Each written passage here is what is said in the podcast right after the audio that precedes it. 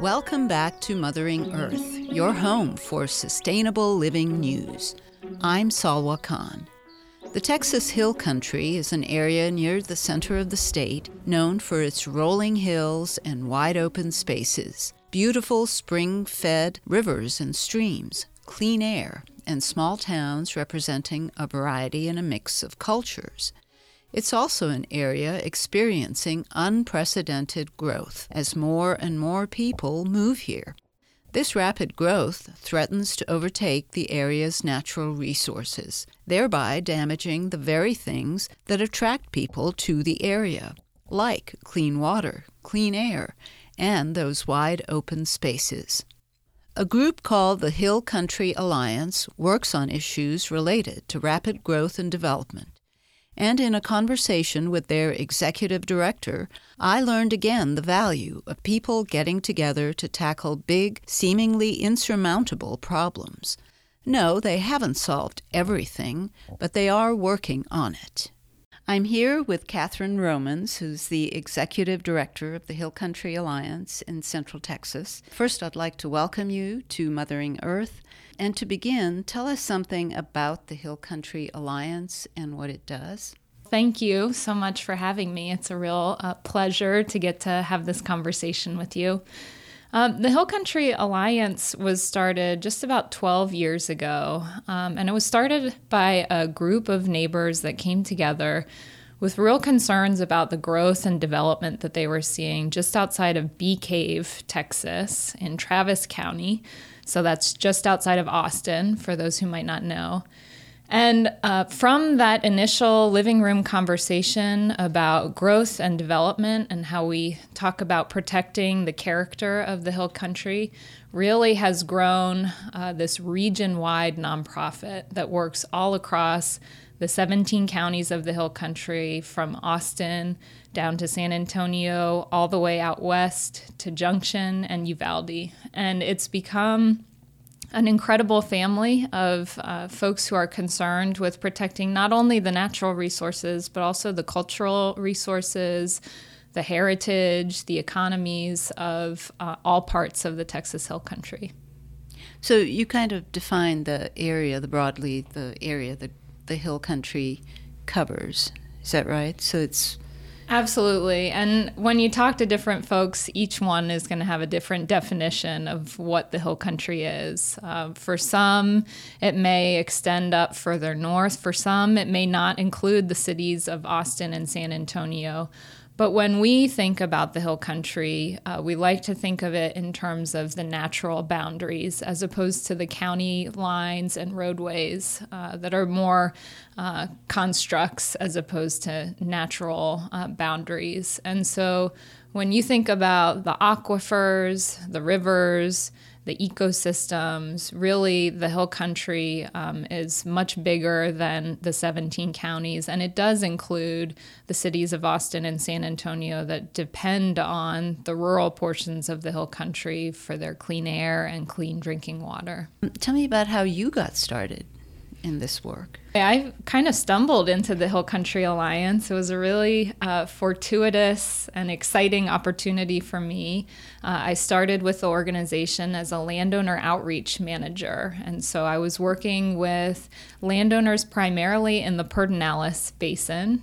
And I learned quickly that it's Pedernales, not the Pedernales Basin. Right. Uh, and I was um, helping to connect them with grant resources and technical expertise uh, to help landowners who are interested, you know, be good stewards of their land, finding ways uh, to help with financial resources to do things like brush control, uh, reseeding native grasses. We had some that were interested in fencing off riparian areas, that is, their creeks or swimming holes, uh, so that they could better manage livestock access. So it was a great um, introduction to the wide range of issues facing uh, particularly rural landowners in the Hill Country. So was that a job under the uh, umbrella of the Hill Country Alliance? Exactly. Yep. It was a program manager role. And since I joined, uh, the organization has grown even further. Uh, so since I uh, took that initial, initial position as a landowner manager or landowner outreach manager, uh, we've added several other uh, full time positions, and I have since stepped into this executive director role when our founding executive director, Christy Muse, who was for more than a decade really the life blood, the energy, the, uh, the dynamic personality of the Hill Country Alliance. When she moved on to a new opportunity, I stepped into her shoes. And so it's been a learning process ever since to try and fill those shoes. Yeah, it sounds like a really big job, actually. A, I mean, you have so many areas that you're um, that you need, I guess, to be up on. Is that right? Absolutely, it is a big job, but um, it's made worthwhile and it's um, it's made feasible and doable with the network of volunteers and passionate residents of the Hill Country that are really on the ground doing the legwork day to day. So it certainly doesn't all fall to my shoulders. We've got a phenomenal uh, board of directors that represents, um, you know, dozens of hill country counties from east to west. We have a great diversity on our uh, issue teams. Those are volunteer-driven teams that work on things like how we protect our night skies or how we try to advance water policy that protects spring flow. Um, and we've also got a great network of on the ground volunteers that are willing to help out in um, planning events and partnering with us on various uh, projects. So the Hill Country is a big region, but it is full of very dedicated and passionate people. You're listening to Mothering Earth. I'm Salwa Khan, and I'm here today with Catherine Romans, Executive Director of the Hill Country Alliance. Um, one thing I'd like to ask you about is what is unique about the Hill Country Alliance as opposed to other groups that kind of work in this area? So, a recent study was done with the help of the Hill Country Alliance that looked at the network of organizations working in the Hill Country. And they found that there are more than 150 groups and agencies working on land, water, and wildlife conservation across the region. So, there's just a huge diversity of organizations working in this field. Uh, what I think sets the Hill Country Alliance apart is that um, we are one of the only organizations to cover uh, the broad range of issues facing the Hill Country from uh, land fragmentation and the loss of habitat to wildlife um, issues, to water quality and quantity issues, uh, to uh, how we protect our communities and ensure the vibrancy of our rural towns. Um, we're also one of the only organizations that has a really regional focus. We cover the entire 17 county uh, region of the Hill Country, and we depend heavily on our partners who are working at a smaller scale, maybe at focusing on just one watershed, um, and our partners who have a statewide or even national scale. So the Hill Country Alliance, I think, does a great job of balancing from uh, the growing from the very local scale all the way up to thinking about state level policies. Are there particular issues that are, you know, sort of your greatest challenges right now? The Hill Country Alliance defines our main program areas in four different ways, four buckets. So we think first about uh, land issues we're seeing incredible land fragmentation and land use change as more and more people move to our region. So that's a big challenge. How do we both um, permanently protect some of that land that we think is really um, invaluable? Uh, and also, how do we help private landowners and being good stewards of their land? So that's the land component. The next is uh, equally important and intimately connected to land is water. Uh, water is a huge challenge in central Texas and throughout the American West. Um, how are we ensuring that we have enough water for all of these new residents that are moving to the region? How are we protecting water quality? As we see more and more development, which means more and more impervious cover. That is, the roadways, mm-hmm. the rooftops, the parking lots that come with development. So that's a, a big question at this point. Uh, another one of our focal areas is on the night skies. So, as more people move to the hill country, as we see more businesses and development, inevitably we see more outdoor lighting. And uh, we're having growing challenges with uh, outdoor lights that are impeding our view of the night skies. And there are lots of other uh, implications when we see things like light pollution and light glare at night.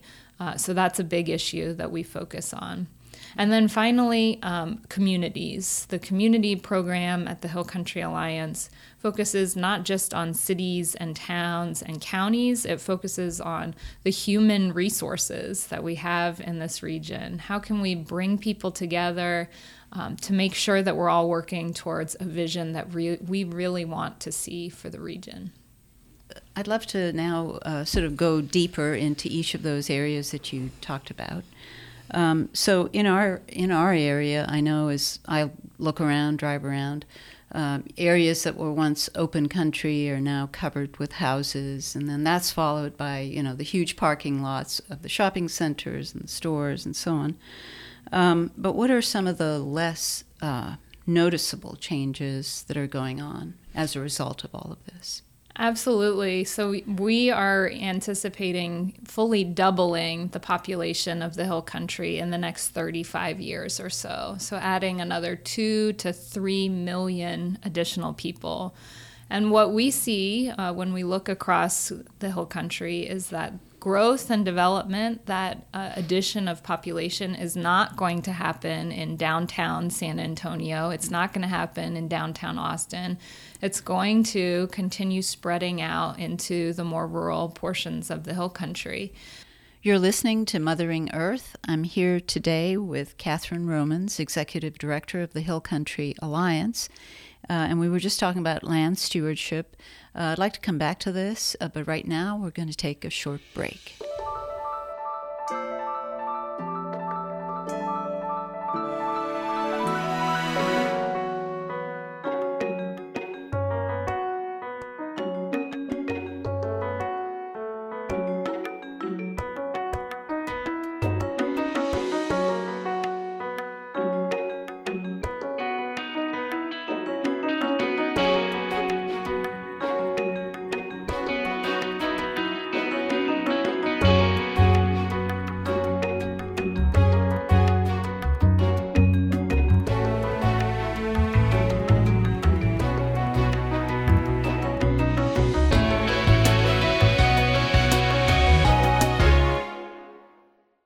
We're back now. You're listening to Mothering Earth. I'm Salwa Khan, and I'm here today with Catherine Romans, Executive Director of the Hill Country Alliance. Uh, and we were talking about one of the areas that the Hill Country Alliance deals with, which is land. So the Texas Land Trends report is a report that comes out of Texas A&M and they have found that Texas is losing agricultural working lands, that's ranch lands and wildlife lands, faster than any other state in the entire country. And that loss is happening when you see working farms and ranches being converted to subdivisions and more suburban development. So that has huge implications for our wildlife populations. As we see more people moving to the region, we're seeing huge increases in the value of land, which means further stress, stresses on those farms and ranches. It becomes really hard to make a living on agricultural land when the value of land is going up. So it's it's kind of a reinforcing loop where rising prices mean it's more desirable to subdivide your land which makes it easier to develop. Um, so, unfortunately, we're seeing that playing out all over the hill country, not just along the I 35 corridor, where we're seeing most of the growth happening, but as far away as Real County and Kimble County, where folks are looking for their uh, weekend getaway ranches, they're looking for a family vacation home, uh, that sort of thing. So, it's playing out all across the region. When we talk about land, uh, I think you mentioned this earlier that there's two areas land conservation and land stewardship. Mm-hmm. Um, and you're concerned about both. Can you talk about what those each are and why are they both important? Absolutely. So it's not all bad when we think about lands. There are some really bright spots and really bright opportunities for individuals, uh, for governments, um, for conservation organizations to take advantage of. So, in thinking about the fact that there may be lands that we just want to permanently protect, we want to say this land isn't suitable for development. Uh, we want to make sure that it stays in its natural state in forever. Um, there are tools available, uh, things like conservation easements, uh, the purchase of development rights, which allows uh, landowners to maintain ownership of the land, um, but puts assurances that that land will never be developed. So we're seeing a real growth in the amount of uh, acres in the hill country that are being permanently protected in that way.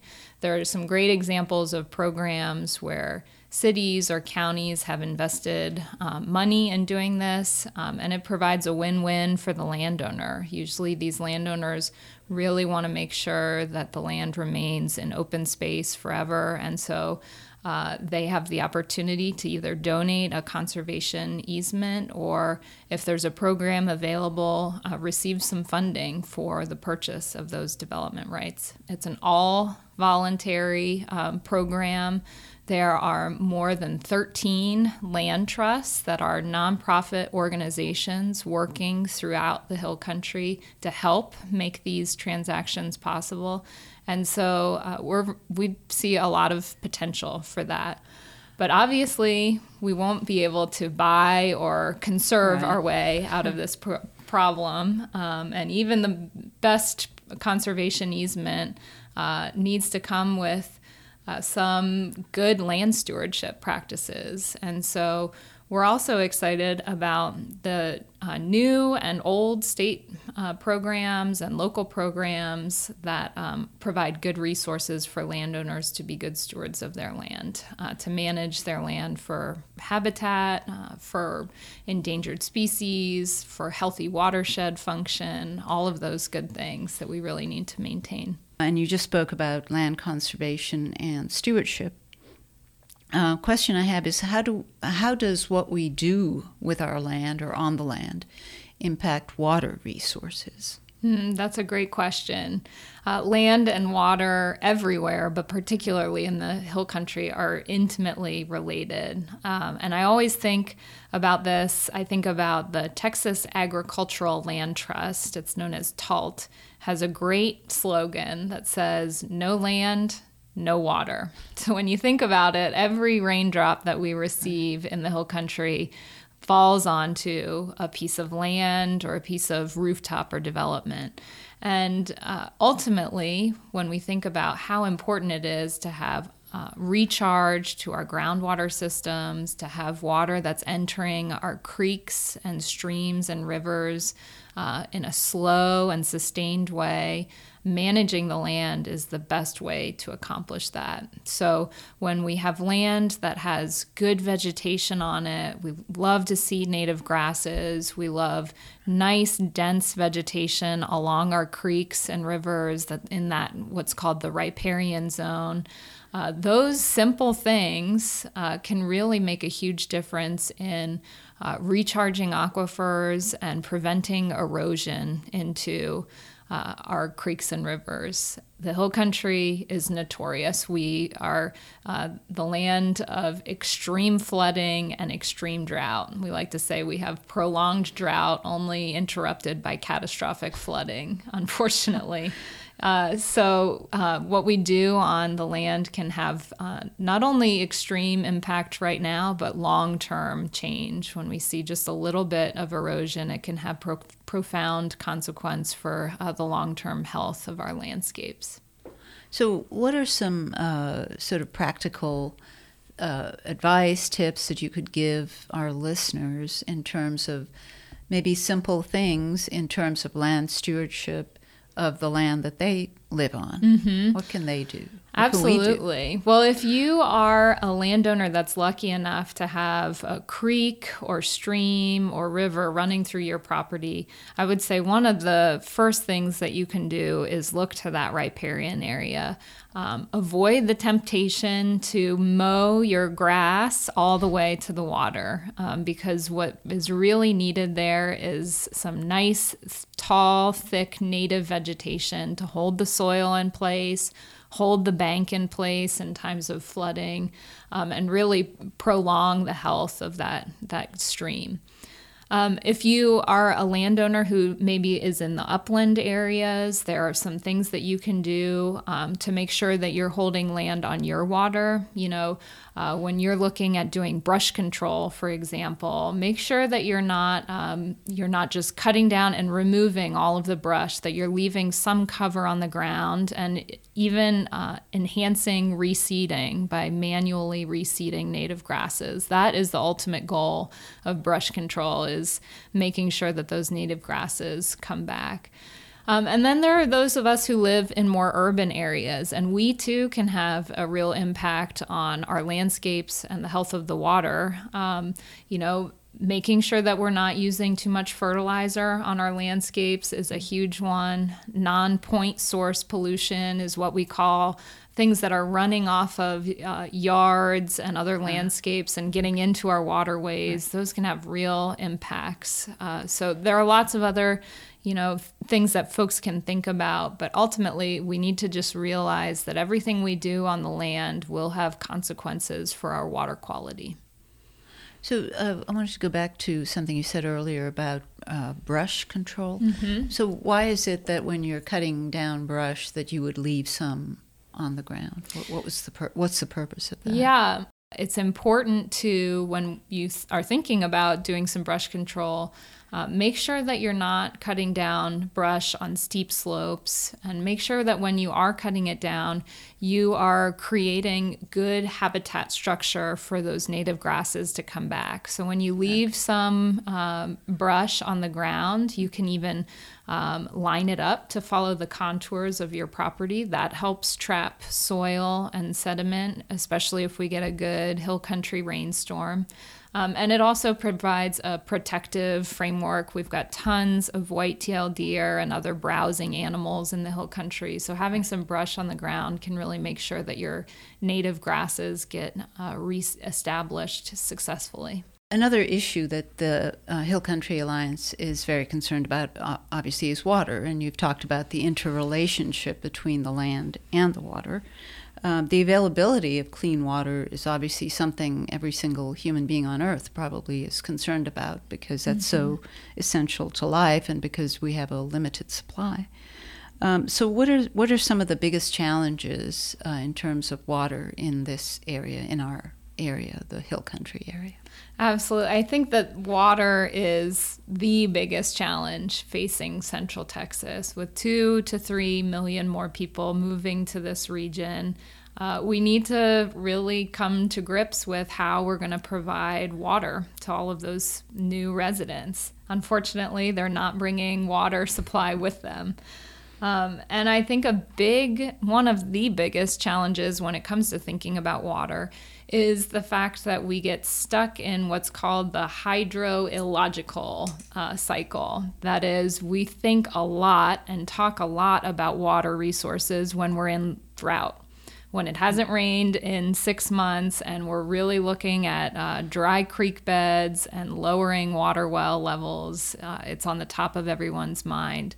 But as soon as we get a good, strong rainstorm uh, and our lakes go back up and our aquifer levels go back up, people tend to forget that water is such a, a critical part of the fabric of the hill country.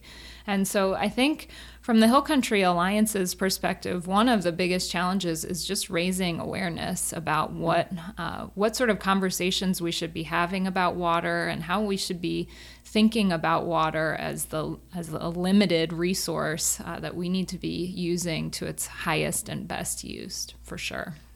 So, what are some of the? Uh, I know you have particular events like the Rainwater Revival How, how does the Alliance go about raising awareness? Absolutely. So, the Rainwater Revival is a great example. That is an annual event we do um, in the early parts of November. We've hosted it in Dripping Springs for the past few years. Uh, and this is an event where we talk about uh, opportunities to use water more wisely. So, rainwater harvesting, for example, is a technology that goes all the way back to some of the very first humans. Um, and it's a technology that can be really, really well adapted for life in the hill country. Um, so we're seeing growing numbers of uh, homeowners and residents who are putting rainwater harvesting systems on their homes so that they can use rainwater that they've collected off of their own roof, not only on watering their landscapes, but also for all of their in home use. In our next program, we continue our conversation with Catherine Romans to talk about what the Hill Country Alliance and its many partner organizations are doing on water, on keeping our night skies dark and starry and on preserving our small communities, and more importantly, what you can do to help. Until then, this is Salwa Khan signing off for Mothering Earth, your home for sustainable living news. Don't forget you can subscribe on iTunes or your favorite podcast player.